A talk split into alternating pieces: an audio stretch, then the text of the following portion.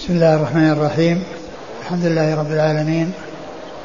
وصلى الله وسلم وبارك على عبده ورسوله نبينا محمد وعلى آله وأصحابه أجمعين. أما بعد فالحديث الخامس من الأحاديث الأربعين النووية عن أم المؤمنين أم عبد الله عائشة رضي الله تعالى عنها قالت قال رسول الله صلى الله عليه وسلم من أحدث في أمرنا ما هذا ما ليس منه فهو رد. رواه البخاري ومسلم. وفي رواية لمسلم من عمل عملا ليس عليه أمرنا فهو رد. هذا الحديث حديث عظيم من جوامع الكلم التي أوتيها الرسول, أوتيها الرسول الكريم صلى الله عليه وسلم. وقد مر عند الكلام على الحديث الأول وهو حديث إنما الأعمال بالنيات أن هناك أحاديث قيل إنه يدور عليها العلم وأن وأنها من جوامع الكلم. وكان من بين هذه الأحاديث ما قيل فيه حديثان وما قيل ثلاثة وما قيل أربعة وما قيل أكثر ولكن حديث إنما الأعمال بالنيات وحديث من أحدث في أمرنا ما ليس منه ورد هو يأتي فيها بل إن الذي قيل فيه أن أن أن, أن الدين يعني يرجع إلى حديثين هما هذا الحديث وحديث إنما الأعمال بالنيات. ومن قال إنه ثلاثة يعني يكون منها هذان الاثنان ومن قال أربعة فهذان حديثان آآ آه، آآ آه، تكرر فيهما الكلام من العلماء في بيان أهميتهما وأنهما أصل آه، من أصول من الأصول التي يبنى عليها هذا الدين. وحديث عائشة هذا أصل في وزن الأعمال الظاهرة. أصل في وزن الأعمال الظاهرة وأن المعتبر منها ما كان وفقا لما جاء به الرسول الكريم صلى الله عليه وسلم.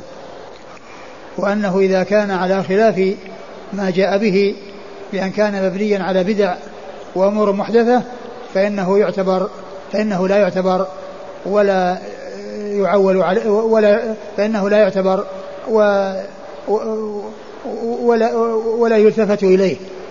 ويكون باطلا حيث كان مبنيا على بدعة وليس مبنيا على سنة. وحديث إنما المبنيات أصل في وزن الأعمال الباطنة.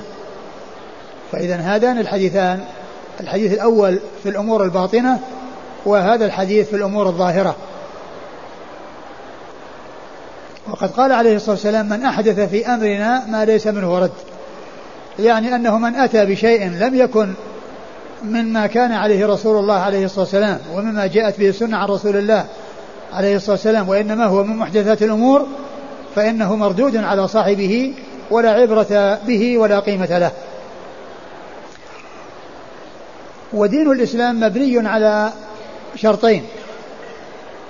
أو كل وكل عمل يتقرب به الله عز وجل لا ينفع صاحبه إلا إذا توفر فيه شرطان. أحدهما أن يكون خالصا لله والثاني أن يكون مطابقا لسنة رسول الله صلى الله عليه وسلم. والشرط الثاني هو الذي الذي يدل عليه هذا الحديث أو هو مقتضى هذا الحديث. فكل عمل من الأعمال لا بد فيه من إخلاص العمل إخلاصه لله وأن يكون مطابقا لسنة رسول الله عليه الصلاة والسلام. فإذا توفر هذان الشرطان فإن العمل يكون مقبولا. وإذا توفر وإذا اختل أحدهما فإن العمل لا عبرة به ولا قيمة له. فإذا كان العمل خالصا لله ولكنه مبنيا على بدعة ولم يكن مبنيا على سنة رد لقوله صلى الله عليه وسلم من عمل عملا ليس عليه أمرنا فهو رد. وإذا كان العمل مبنيا على سنة ولكن أشرك مع الله غيره فيه فإنه يكون مردودا على صاحبه. وقد قال الله عز وجل وقدمنا إلى ما عملوا من عمل فجعلناه هباء منثورا. وقال الله عز وجل في الحديث القدسي أنا أغنى الشركاء عن الشرك من عمل عملا أشرك فيه معي غيري تركته وشركه. إذا لا بد من هذين الشرطين الأساسيين وهما مقتضى شهادة أن لا إله إلا الله وشهادة أن محمد رسول الله. هذان الشرطان لقبول الأعمال هما مقتضى الشهادتين. فإن الإخلاص لله هو مقتضى شهادة أن لا إله إلا الله. لأن معنى لا إله إلا الله يعني لا معبود حق إلا الله. فالعبادة يجب أن تكون خالصة لله. وإذا أشرك مع الله مع الله غيره فيها فإنه لا عبرة بها ولا قيمة لها وإنما وترد على صاحبها. فلا بد من أن يكون العمل خالصا لله حتى يكون معتبرا ولا بد أيضا أن يكون مطابقا لسنة رسول الله عليه الصلاة والسلام حتى يكون معتبرا. فهذان الشرطان هما مقتضى الشهادتين لأن مقتضى شهادة أن لا إله إلا الله أن لا يعبد إلا أن لا يعبد إلا الله وحده لا شريك له. ومقتضى شهادة أن محمد رسول الله عليه الصلاة والسلام أن لا يعبد الله إلا طبقا لما جاء به عليه الصلاة والسلام. فلا يعبد بالبدع والمحدثات والمنكرات التي ما أنزل الله بها من سلطان والتي هي مخالفة لما كان عليه رسول الله عليه الصلاة والسلام وأصحابه الكرام. ولهذا الرسول صلى الله عليه وسلم أمر باتباع السنن وحذر من البدع كما في حديث العرضاض بن سارية وهو الحديث الثامن والعشرون من, من, من الأربعين الذي يقول فيه النبي صلى الله عليه وسلم فإنه من يعش منكم فسيرى اختلافا كثيرا فعليكم بسنتي وسنة الخلفاء الراشدين المهديين من بعدي تمسكوا بها وعضوا عليها بالنواجذ. ثم قال وإياكم ومحدثات الأمور فإن كل محدثة بدعة وكل بدعة ضلالة. ثم إن هذا الدين هذا الدين أو هذه الشريعة متصفة بثلاث صفات. الصفة الأولى أنها عامة لكل أحد. لكل لكل الإنس والجن لكل الثقلين. فلا يسع أحد من الجن والإنس الخروج عنها. لا يسع أحد من الإنس والجن الخروج عنها من حين بعث الله رسوله صلى الله عليه وسلم إلى قيام الساعة. هذه صفة من صفات هذه الشريعة وهي شمولها عمومها لكل أحد ولزوم وأن وأنها لازمة لكل أحد من الإنس والجن. كما قال عليه الصلاة والسلام في الحديث الذي رواه مسلم في صحيحه والذي نفسي بيده لا يسمع بي أحد من هذه الأمة يهودي ولا نصراني ثم لا يؤمن بالذي جئت به إلا كان من أصحاب النار. إلا كان من أصحاب النار. وذلك أن اليهود والنصارى من أمة محمد عليه الصلاة والسلام أمة الدعوة. والدعوة موجهة لكل أحد موجهة للجن والإنس جميعا. فكل إنسي وجني من حين بعثته صلى الله عليه وسلم إلى قيام الساعة هو من أمة محمد عليه الصلاة والسلام التي أمة الدعوة. أي أن الدعوة موجهة للجميع. وكل مدعو إلى الدخول في هذا الدين. الإنس والجن. كلهم مدعوون إلى الدخول في هذا الدين. هذه صفة. الصفة الثانية أنها خالدة وباقية ومستمرة. والشرائع السابقة لها أمد تنتهي إليه. وأما شريعة نبينا محمد عليه الصلاة والسلام فإنها باقية ومستمرة. ولهذا كانت معجزته باقية ومستمرة وهي القرآن. الذي أعجز الفصحى والبلغاء أن يأتوا بشيء من مثله فهي فشريعته مستمرة ومعجزته مستمرة والتحدي مستمر وموجود ولا يستطيع أحد أن يأتي بمثل القرآن. بخلاف الرسل السابقين فإن رسالاتهم لها أمد ولها وتنسخ و ومعجزاتهم وقتية لا يشاهدها إلا من كان في زمانهم. وأما معجزة نبينا محمد عليه الصلاة والسلام وهي القرآن فإنها باقية ومستمرة ولأن شريعته باقية ومستمرة. صلوات الله وسلامه وبركاته عليه. والصفة الثالثة الكمال وأنها كاملة لا نقص فيها لا تحتاج إلى إضافات لا تحتاج إلى أمور تلحق بها. وتضم إليها فلا تحتاج إلى ترقيع وإلى ترميم بل هي في غاية الكمال والتمام لا نقص فيها حتى يضاف إليها شيء. فالبدع التي تضاف إليها هي مردودة على صاحبها. وقد جاء عن الإمام مالك بن أنس رحمة الله عليه أنه قال من زعم أن في الإسلام بدعة حسنة أو من قال إن في الإسلام بدعة حسنة فقد زعم أن محمدا خان الرسالة. لأن الله تعالى يقول اليوم أكملت لكم دينكم وأتممت عليكم نعمتي. ومعنى ذلك أن الرسول صلى الله عليه وسلم ما بلغ هذه البدعة التي قالوا إنها تضاف إلى الشريعة.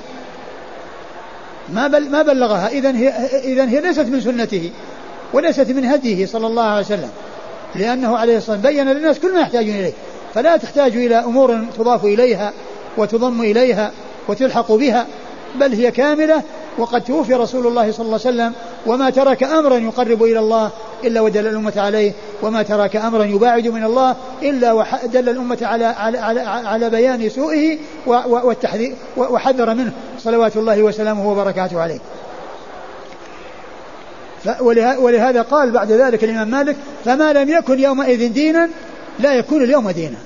الشيء الذي ما كان دينا في زمان رسول الله صلى الله عليه وسلم وأصحابه لا يكون بعدهم دينا. لا يكون بعدهم دينا. وهذا يبين لنا أن كثيرا أو أن هذه العقائد وهذه الفرق التي حدثت يعني بعده صلى الله عليه وسلم وصار لها عقائد خاصة ما كان الصحابة يعرفون هذه العقائد هذا يبين أنها ليست من الدين في شيء وأنها ليست من دين الإسلام. بل دين الإسلام والحق هو ما كان عليه رسول الله صلى الله عليه وسلم وأصحابه. يقول الإمام مالك رحمه الله ما لم يكن يومئذ دينا لا يكون اليوم دينا. يعني ما لم يكن دينا في زمان محمد صلى الله عليه وسلم وأصحابه لا يكون بعد ذلك دينا لأن الدين هو ما كان عليه رسول الله صلى الله عليه وسلم وأصحابه. وهذه العقائد التي أحدثت والتي نبتت وولدت بعد زمنه صلى الله عليه وسلم منها ما كان في آخر عهد الصحابة ومنها ما كان بعد ذلك هذه هذه آه لا شك أنها باطل و ولا يمكن أن يعقل ولا أن يقبل أن يكون هناك حق حجب عن عن الصحابة رضي الله عنهم وأرضاهم وادخر لأناس يجيئون بعدهم. بل هذه العقائد المحدثة داخلة تحت قوله صلى الله عليه وسلم فإنه من يعيش منكم فسيرى اختلافا كثيرا. يعني اختلافا كثيرا يعني في الأهواء والبدع. وقد أرشد عليه الصلاة والسلام عند هذا الاختلاف وعند هذا التفرق إلى المنهج القويم والصراط المستقيم وذلك في قوله فعليكم بسنتي. يعني طريق السلامة وطريق النجاة أمام هذا الاختلاف عليكم بسنتي وسنة الخلفاء الراشدين المهديين من بعدي تمسكوا بها وعضوا عليها بالنواجذ. ولهذا رحمة الله رحمة الله على الإمام مالك. كلامه هذا من أحسن الكلام ومن أجمل الكلام. ما لم يكن يومئذ دينا يعني في زمن الصحابة لا يكون دينا بعد ذلك. لا يكون دينا بعد ذلك. ويكفي أن أن تكون تلك العقائد المحدثة يعني أن يعرف أنها باطل لأن الصحابة رضي الله عنهم وأرضاهم ما كانوا يعتقدونها وما كانوا يعرفونها. ولا يعقل أن يكون حق حجب عن الصحابة وخفي عليهم وادخر لأناس يجيئون بعدهم بل هذا الذي حصل لهؤلاء الذين بعدهم شر وقد حمى الله أصحاب رسوله صلى الله عليه وسلم من الوقوع في ذلك الشر ووفقهم لسلوك الصراط المستقيم الذي جاء به النبي الكريم عليه الصلاة والسلام ولهذا يقول الله عز وجل وأن هذا صراطي مستقيما فاتبعوه ولا تتبعوا السبل فتفرق بكم عن سبيله. ذلكم وصاكم به لعلكم تتقون. فالطريق إلى الله عز وجل واحد وهو ما كان عليه رسول الله عليه الصلاة والسلام وأصحابه. والمناهج والطرق الأخرى مجانبة ومخالفة لهذا الطريق وهي آه، باطلة ومردودة على أصحابها لقوله صلى الله عليه وسلم في هذا الحديث الذي معنا من أحدث في أمرنا ما ليس منه ورد ثم إن الحديث يدل بعمومه على أن أي عمل يعمل وهو خلاف السنة ومبنيا على بدعة أنه لا عبرة به ولو كان قصد صاحبه حسنا. ولو كان قصد صاحبه حسنا. لا يكفي في العمل أو الاتيان بالعمل أن يكون قصد صاحبه حسنا بل لا بد مع حسن القصد أن يكون على وفق السنة. لا بد مع حسن القصد أن يكون ذلك العمل على وفق السنة. فإذا أتي بالعمل على خلاف السنة ولو كان قصد صاحبه حسنا فإنه مردود عليه. فإنه مردود عليه لعموم قوله صلى الله عليه وسلم من أحدث في أمرنا ما ليس من ورد. الرسول صلى الله عليه وسلم ما ميز وقال أن من قصده حسن يكون كذا ومن ليس قصده حسن يكون كذا بل عمم وأطلق وقال من أحدث في أمرنا ما ليس منه فهو رد. من أحدث في أمرنا ما ليس منه فهو رد. وكثير من الناس يعني يقدمون على ما يقدمون عليه من البدع يعني وقصدهم حسن ولكنهم ما وفقوا. حيل بينهم وبين التوفيق وصرفوا عن التوفيق. وليس كل من يكون قصده حسنا يكون عمله مقبولا. بل لابد من شرط القبول أن يكون العمل على وفق السنة. وقد جاء في في السنة ما يدل على ذلك. فمن ذلك أن أحد أصحاب رسول الله صلى الله عليه وسلم ذبح أضحيته قبل صلاة العيد. وكان يريد من وراء ذبحها في هذا الوقت أن تطبخ الأضحية ويكون اللحم عند فراغ الفراغ من صلاة العيد جاهزا. فتكون أضحيته أول ما يأكله الناس وهم بحاجة إلى الطعام وبحاجة إلى اللحم قصده طيب لأنه يريد أن يكون أسبق من غيره إلى تقديم الطعام للمحتاجين. وذلك بأنه ذبحها قبل صلاة العيد وأمر أهله بطبخها وإذا فرغ الناس من الصلاة وإذا هي جاهزة يأكلها الناس يأكلها المحتاجون إليها ويستفيدون منها. الرسول صلى الله عليه وسلم لما علم بهذا قال له شاتك شات لحم. يعني معناها ما هي وضحية لأنها لم تقع على وفق السنة. والعمل لابد في اعتباره أن يكون على وفق السنة. فإذا ذبحت قبل صلاة العيد معناه أنه ذبحت في غير وقت الذبح فلا تكون أضحية فتكون شاة لحم. يعني من جنس الذبائح التي الناس يذبحونها ليأكلوا اللحم ولا يعتبر قربة وطاعة لأنه قربة وطاعة في أيام الت... في يوم العيد وأيام التشريق. والذبح يبدأ بعد صلاة العيد ولا يبدأ ولا يكون قبل صلاة العيد. ولا يكون قبل صلاة العيد. ولهذا جاء أو روي أن أن صلاة العيد في الإضحى تعجل بعد دخول الوقت ليتسع للناس وقت الذبح. وصلاة صلاة عيد الأضحى عيد الفطر تؤخر يعني شيئا بعد دخول الوقت ليتسع للناس وقت إخراج زكاة الفطر. لأن أفضل أوقات إخراج زكاة الفطر يوم العيد قبل الصلاة. فإذا أخرت الصلاة يعني شيئا يسيرا بعد دخول وقتها اتسع للناس وقت الذبح ووقت إيتاء وقت إيتاء زكاة الفطر. فإذا الرسول صلى الله عليه وسلم قال للذي ضحى قبل الصلاة شاتك شاة لحم. يعني ما وضعية ما وقع ما وقعت قربة. لأنها ما وقعت طبقا للسنة والسنة آه، آه، الأضحية لها وقت. لها بداية ولا نهاية.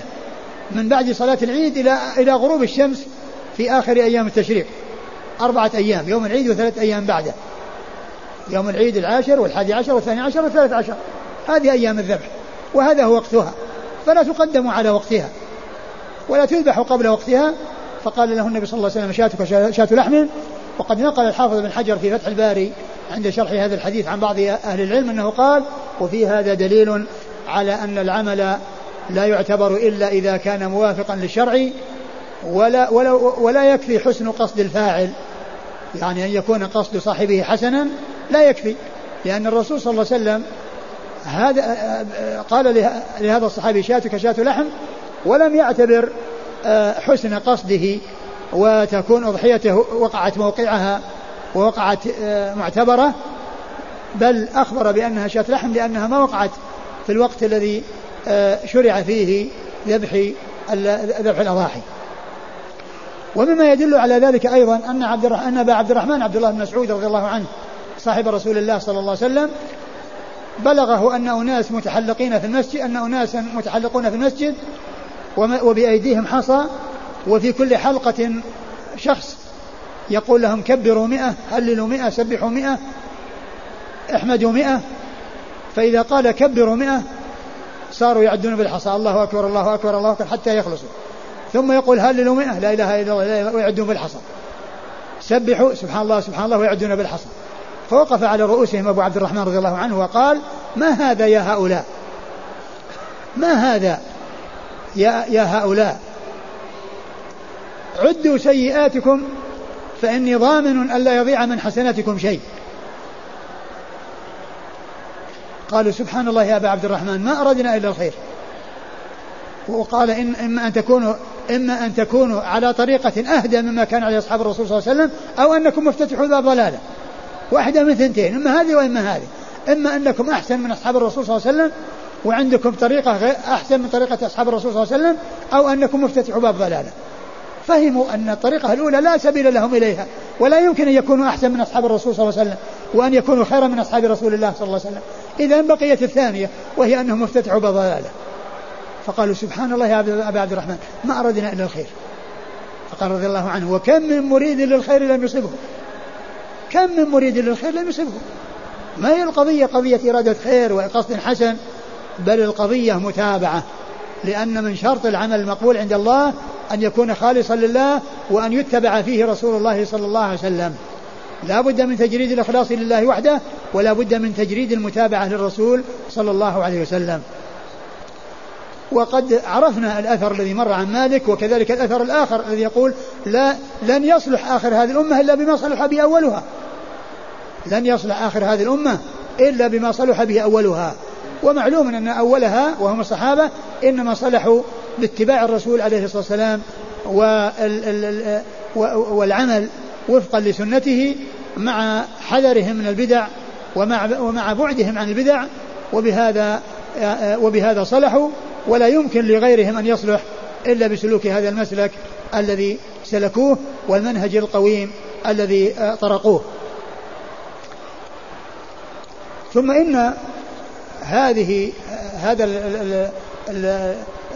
الحديث يعني جاء من روايتين رواية في الصحيحين وهي من أحدث في أمرنا ما ليس منه فهو رد ورواية في صحيح مسلم من عمل عملا ليس عليه أمرنا فهو رد والرواية الثانية أعم من الأولى وأشمل منها لأن الأولى مختصة بالإحداث وأن يكون الإنسان محدثا وأما الثانية فهي تكون بالعمل وهي أعم من أن يكون الإنسان محدثا للعمل أو متابعا لغيره ومسبوقا إليه. من عمل عمل ليس عليه أمر رد يعني سواء هو الذي أحدثه أو أنه مسبوق إلى إحداثه ولكنه تابع من, سب من, من أحدثه قبله. فإذا الرواية الثانية أعم من الرواية الأولى. الرواية الثانية أعم من الرواية الأولى لأن الأولى مقتصرة على الإحداث وأن المحدث عمله مردود وأما الثانية فهي شاملة للإحداث ممن أحدث و و ومن المتابع لمن أحدث حيث يعمل بعمل بعمل محدث قد سبق إلى إحداثه. قد سبق إلى إحداثه فهي أعم وأشمل من الرواية التي قبلها. وأما قوله رد فهي بمعنى مردود يعني لأنه مصدر بمعنى اسم المفعول يعني رد بمعنى مردود كخلق بمعنى مخلوق ونسخ بمعنى منسوخ. وهذا يأتي ومما يوضح هذا يعني أن ما بني على مخالفة السنة فإنه يرد فإنه يرد وإذا وجد عقود مخالفة لما كان عليه رسول الله صلى الله عليه وسلم وأصحابه ولما جاءت به السنة فإنها مردودة على صاحبها. مردودة على صاحبها والعقد الذي بني على ذلك يكون فاسدا ولا يعتبر. ومما يوضح هذا قصة العسيف الذي آه، جاء أبوه إلى رسول الله عليه الصلاة والسلام ومعه آه، خصمه الذي هو زوج المرأة وقال إن ابني كان عسيفا على هذا. إن ابني كان عسيفا على هذا. يعني كان أجيرا عنده. فزنى بامرأته. إن ابني كان عسيفا على هذا يعني أجيرا عند هذا فزنى بامرأته. وهذا يبين أن أن الشر يحصل بسبب المخالطة وأن من أسباب الشر المخالطة والاحتكاك بعض الناس ببعضهم ببعض. فإن هذا الخادم وهذا العامل لاتصال لكونه في البيت ولاتصاله بالمرأة يعني جرى الكلام معها و وقع جاء الشيطان بينهما حتى زنى بها. يعني معناه يقول ابني كان أسيف ما كان جاء تسلق الجدران وفعل فهو غريب على البيت وإنما هذا الاختلاط وهذا الاحتكاك هو كان السبب. إن ابني كان عسيفا على هذا فزنى بامرأته. وإنني أخبرت أن على ابني الرجم. يعني أخبر بعض من لا علم عنده بأن ابنك سيقتل وسيرجم. فذهبت إليه واصطلحت معه على مئة شاة ووليدة. أعطيها إياه ويسامح. يعني آه ابني وأن لا يحصل يعني هذا الشيء الذي قيل إنه عقوبة ابني الذي هو الذي هو الرجم. و وكان لما جاء هذا الاثنان آه، آه، الذي هو آه، صاحب الزوجة قال يعني قال يا رسول الله اقضي بيننا بكتاب الله. اقضي بيننا بكتاب الله. فقال النبي صلى الله عليه وسلم لا أقضين بينكما بكتاب الله. فقال هذا الذي هو والد العسيف نعم يا رسول الله اقضي بيننا بكتاب الله وأذن لي. أذن لي في الحديث. وهذا فيه أدب وحسن مخاطبة. ثم قال إن ابني كان عسيفا على هذا وإنني أخبرت أننا على ابني الرجل فافتديته بمئة شاة ووليدة. فقال هذا الذي هو والد العسيف. نعم. يا رسول الله اقضي بيننا بكتاب الله وأذن لي. إذن لي في الحديث. وهذا فيه أدب وحسن مخاطبة. ثم قال إن ابني كان عسيفا على هذا وإنني أخبرت أننا على ابني الرجل فافتديته بمئة شاة ووليدة. و وأنني سألت أهل العلم فأخبروني أنما على ابني الجلد وتغريب سنة وأن على آه، يعني آه، زوجة هذا الرجل. فقال النبي صلى الله عليه وسلم الوليدة والغنم رد عليك. الوليدة والغنم رد عليك وهذا محل الشاهد. يعني مما يطابق الحديث الذي الذي معنا. أن العقود إذا كانت مبنية على حرام ومبنية على أمر محرم وعلى مخالفة الشرع فإنها تنقض وأنها ترد. ولا تعتبر وأن الصلح إذا كان مبنيا على يعني آه، أمر مبتدع وأمر محرم فإنه لا يجوز آه، يعني الوفاء به بل يتعين إبطاله وإلغاؤه ولهذا الرسول صلى الله عليه وسلم أبطل هذا الصلح الذي جرى بينهما وقال الوليدة والغنم رد عليك أي مردودة عليك. وهذا يدخل من تحت قول من أحدث في أمر ما ليس منه رد فإن هذا عمل من الأعمال مخالف لما جاء به رسول الله صلى الله عليه وسلم وذلك الحكم أو ذلك الاتفاق يكون باطلا ويكون لاغيا ولا عبرة به ولا قيمة له. الوليدة والغنم رد عليك. لهذا دليل على أن الشيء وأن العقود إذا أبرمت وكانت مخالفة للسنة فإنها تلغى وتبطل ويرجع إلى اتباع السنة وإلى اتباع ما جاء به الرسول الكريم صلوات الله وسلامه وبركاته عليه. فهذا هو معنى رد. أي رد بمعنى مردود. أي رد بمعنى مردود أي أنه لا يحصل الإنسان ثمرات العقد إذا كان مبنيا على باطل وإنما يلغى ذلك العقد ويرجع الأمر إلى الحكم الذي آه، آه، جاء في كتاب الله عز وجل وسنة رسوله صلى الله عليه وسلم. وقد أخبره النبي صلى الله عليه وسلم بأن على ابنه جلد مئة وتغريب عام وعن على أن امرأة هذا الرجم ثم قال اغدوا يا أنيس إلى إليها فإن اعترفت فارجمها. اغدوا يا إلى أنيس فإن اعترفت فارجمها. ومحل الشاهد منه كون هذا الصلح الذي وقع بين آه، والد العسيف وبين آه، زوج المرأة أنه لاغ وأنه باطل وبين النبي صلى الله عليه وسلم الحكم الشرعي وهو الرجم على المحصنة وعلى الجلد مئة جلدة. والتغريب لمدة سنة على من كان بكرا ولم يكن محصنا. ثم إن قوله صلى الله عليه وسلم من أحدث في أمرنا ما ليس منه فهو رد يدل بمنطوقه على أن كل ما أحدث مما هو خلاف الشرع فإنه مردود على صاحبه.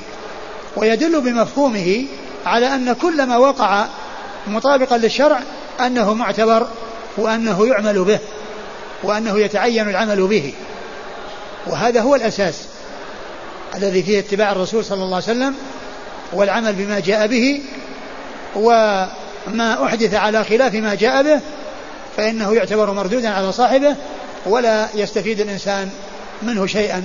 إن كان في العقود فإنها تلغى وإن كان في غير العقود كالعبادات بأن الإنسان أتى بالصلاة على غير وجهها أو أتى بالغسل الجنابة على غير وجهه فإنه لا يعتبر لا يعتبر يعني آه يعني آه أدى فيه الإنسان الأمانة وأبرأ فيه الذمة حتى يكون مطابقا لما جاء عن رسول الله صلوات الله وسلامه وبركاته عليه.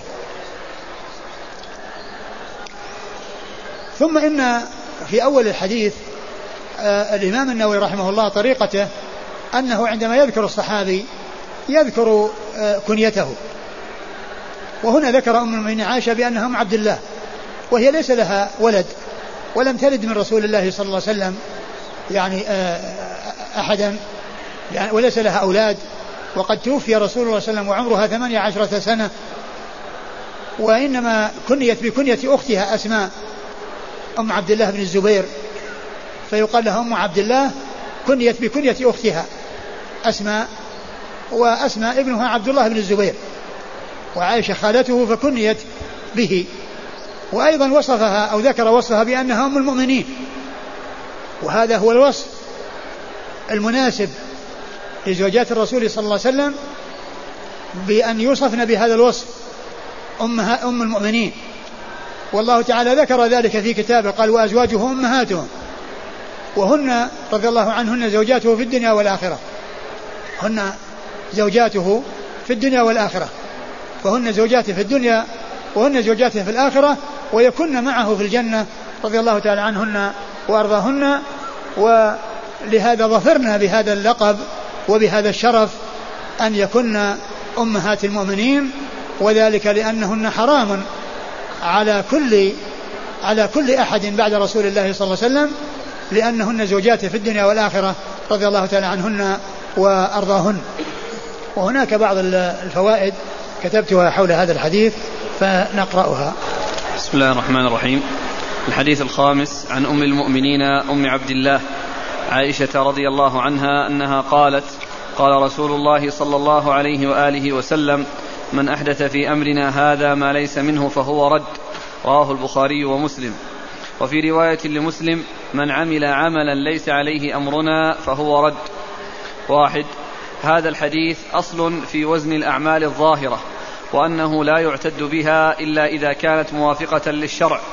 كما أن حديث إنما الأعمال بالنيات أصل في الأعمال الباطنة وأن كل عمل يتقرب فيه إلى الله لا بد أن يكون خالصا لله وأن يكون معتبرا بنيته.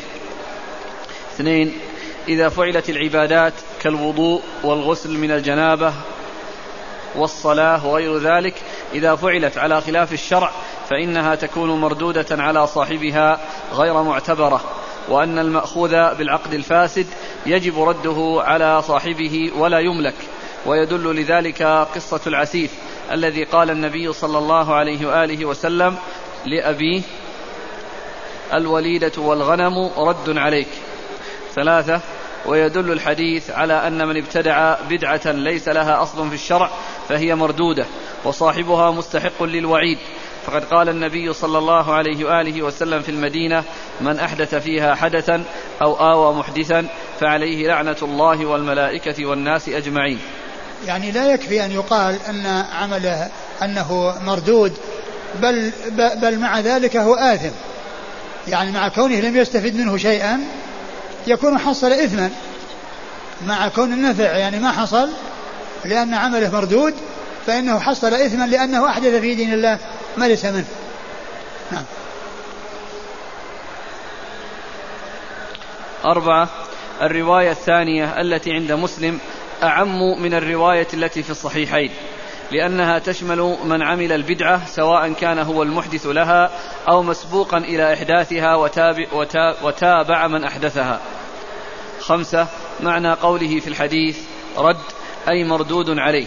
وهو من إطلاق المصدر وإرادة اسم المفعول مثل خلق بمعنى مخلوق ونسخ بمعنى منسوخ والمعنى فهي فهو باطل غير معتد به. سادسا هذا هو معنى رد يعني باطل غير معتد به. نعم. ستة لا يدل أو لا يدخل لا يدخل تحت الحديث ما كان من المصالح في حفظ الدين أو موصلا إلى فهمه ومعرفته كجمع القرآن في المصاحف وتدوين علوم اللغة والنحو وغير ذلك. لأن لأن مثل جمع القرآن في مصحف واحد وهو الذي عمله عثمان وإلا وهو لم يكن في زمنه صلى الله عليه وسلم ولم يكن منه صلى الله عليه وسلم ولكنه هذا من الأمور التي لا بد منها. لأن الله تعالى يقول نحن نزلنا الذكر وإنا له الحافظون وهذا من حفظ القرآن. هذا من تنفيذ قول الله عز وجل إن نحن نزلنا الذكر وإنا له الحافظون. فإذا مثل هذا لا يقال أنه من البدع الغير الجائزة لأنه لم يكن آه، آه، موجودا في زمن صلى الله عليه وسلم ولكنه احتج إليه حتى لا يضيع القرآن وحتى لا يذهب بذهاب حملته وحتى لا يذهب بذهاب حملته فاحتيج إلى جمعه ولهذا اعتبر اعتبر هذا الجمع من عثمان من مناقبه وفضائله رضي الله عنه من مناقبه وفضائله جمع القرآن إذا عد العلماء يعني مناقب عثمان فإنهم يذكرون من بينها جمع القرآن. هذا من أجل أعماله ومن أفضل أعماله رضي الله عنه وأرضاه لأنه حفظ على على هذه الأمة كتابها الذي أنزله الله على رسوله صلى الله عليه وسلم وذلك بجمعه في هذا المصحف. وفي ذلك تنفيذ وتطبيق وتحقيق لقول الله عز وجل إنا نحن نزلنا الذكر وإنا له لحافظون هذا من حفظ كتاب الله عز وجل. فلا يقال أن هذا من, من البدع. وبعض الناس يعني يعني يأتي بالبدعة ثم يستدل عليها بجمع القرآن. قالوا جمع القرآن ما كان موجود فإذا إذا أتينا بشيء ليس في زمن صلى الله عليه وسلم يكون مثل جمع القرآن. لا فرق بين هذا وهذا. هذا إضافة للدين ما ليس منه اللي هو البدعة وأما هذا فهو تنفيذ لما جاء في القرآن من حفظ الكتاب وأن في ذلك حفظا له. وكذلك أيضا العلوم التي فيها إعانة وتسهيل الوصول إلى معرفة الكتاب والسنة مثل علم اللغة وعلم النحو وتدوينها. فلا يقال أن هذه محدثة وأنها يعني آه، من محدثات الأمور. لا هذه من الأمور التي توصل إلى غايات وتوصل إلى فوائد وفيها تسهيل الوصول إلى معرفة كتاب الله عز وجل وسنة رسوله صلى الله عليه وسلم. لأن الكتاب والسنة هي بلغة العرب هي بلغة العرب. وكون آه، اللغة تجمع وتدون يعني في ذلك تسهيل لمعرفة اللغة. وكون آه، آه، علم النحو أيضا كذلك يدون بحيث يعرف يعني نظم الكلام وسبك الكلام وسياق الكلام المرفوع يرفع والمكسور يكسر والمفتوح يفتح هذا لا يعرف إلا عن طريق يعني علم النحو. وقبل ذلك كانوا الناس يعني على على سليقة يعني يتكلمون ب على على ما على ما جبلوا عليه. لكن بعد ذلك حصل تغير الألسنة وصار الناس بحاجة إلى أن يدون علم النحو. فلا يقال أن هذا من البدع التي لا تجوز. أو أو لا يقال أن البدع التي تحدث في الدين هي من جنس إحداث علم النحو وجنس إحداث علم اللغة. وما إلى ذلك فإن هذا شيء وهذا شيء فلا يقاس هذا على هذا ولا يمنع هذا من أجل هذا. نعم. سبعة الحديث يدل بإطلاقه على رد كل عمل مخالف للشرع ولو كان قصد صاحبه حسنا. ويدل له قصة الصحابي الذي ذبح أضحيته قبل صلاة العيد. وقال له النبي صلى الله عليه وآله وسلم شاتك شات لحم. وكذلك أثر ابن مسعود رضي الله عنه الذي أشرت إليه. فإنه واضح في أن المعتبر هو ما كان عليه رسول الله عليه الصلاة والسلام وأصحابه وأن العمل إذا وقع يعني آه، على خلاف الشرع فإنه لا يسوق.